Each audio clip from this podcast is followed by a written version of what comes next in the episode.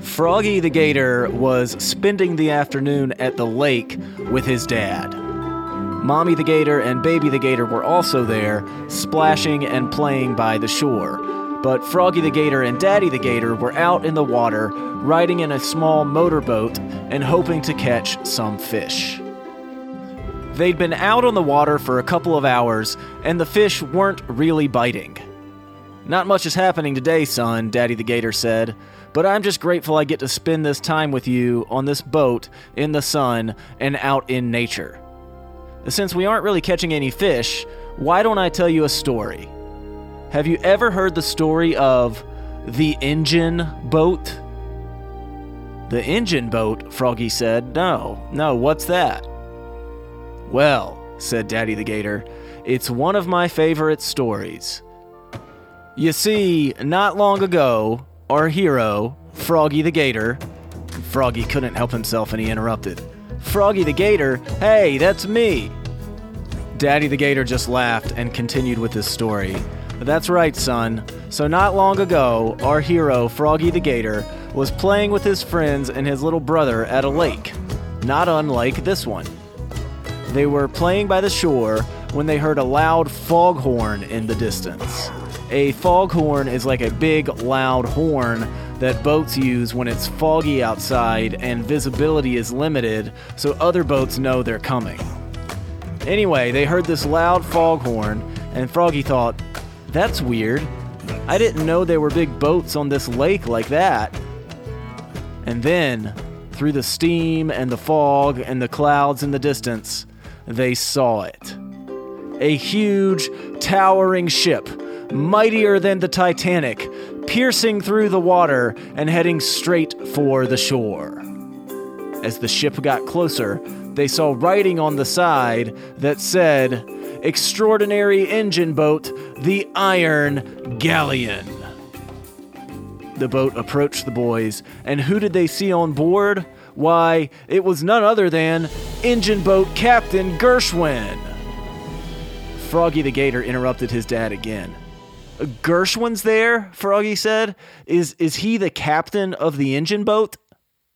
That's right, Daddy the Gator continued. He's the captain of the engine boat, and when he saw Froggy the Gator playing by the shore, he shouted down to him. Froggy the Gator, Engine Boat Captain Gershwin said. I am Engine Boat Captain Gershwin, and I need your help. You see, my mighty engine boat is missing its propellers. We've lost them, and so we are trapped in this lake. And if I ever want to return her to the sea where she belongs, we need to find the engine boat's propellers and repair the boat. Wait a minute, Dad, Froggy the Gator interjected again. Isn't Gershwin usually causing trouble? Why should Froggy in this story help him? Daddy the Gator smiled again. Just keep listening, son. And he continued on. Gershwin shouted down at the boys from his tall engine boat and said, I don't know where the propellers are. All I have is this riddle that was left inscribed on the ship when the propellers went missing. Can you help me solve the riddle, find the propellers, and return to the sea? Froggy was skeptical. I'm not sure we're ready to help you, Engine Boat Captain Gershwin, Froggy said. After all, you've done nothing but cause trouble around these parts recently. But we'll listen to your riddle. What is it? Then, Engine Boat Captain Gershwin recited the riddle. To find the machine parts you desperately seek, you must become strong, transcending what's weak. In the land of reflection, you'll find what's ignored. They lie on the lake's most far distant shore. But they only appear for those gentle and kind whose foes they've forgiven and left strife behind. As Froggy heard the riddle, he knew what he had to do. He huddled up with Mr. Hummus, with Wormbird, and with Baby the Gator. Guys, Froggy said, the riddle says the machine parts will only appear to those who have forgiven their foes and left strife behind. That means if we want to get rid of Gershwin and get him out of our lake, we're going to have to help him. we have to forgive Gershwin for causing trouble. Then we have to get the propellers on the lake's far shore. And then, as soon as they'd forgiven Gershwin, Froggy the Gator, Wormbird, Mr. Hummus, and Baby the Gator saw, like magic, four awesome jet skis appear right in front of them. Froggy had a cool green jet ski with a dragon painted on the side, and Mr. Hummus had an orange jet ski with lightning bolts running down the side of his, and Wormbird had a big blue jet ski with red flames painted on it. And Baby the Gator had a small, baby sized jet ski with magic pacifiers painted on the sides. They hopped on their jet skis and zoomed off to the other end of the lake. As they rode on their fast jet skis, they could not believe how much fun they were having. They saw fish jumping out of the water, they saw birds flying overhead, and they saw water spraying behind them in their wake as their jet skis sped toward the opposite shore. Finally, they'd arrived, and sure enough, the engine boat's propellers were sitting there in the sand. It was like they'd just appeared out of nowhere.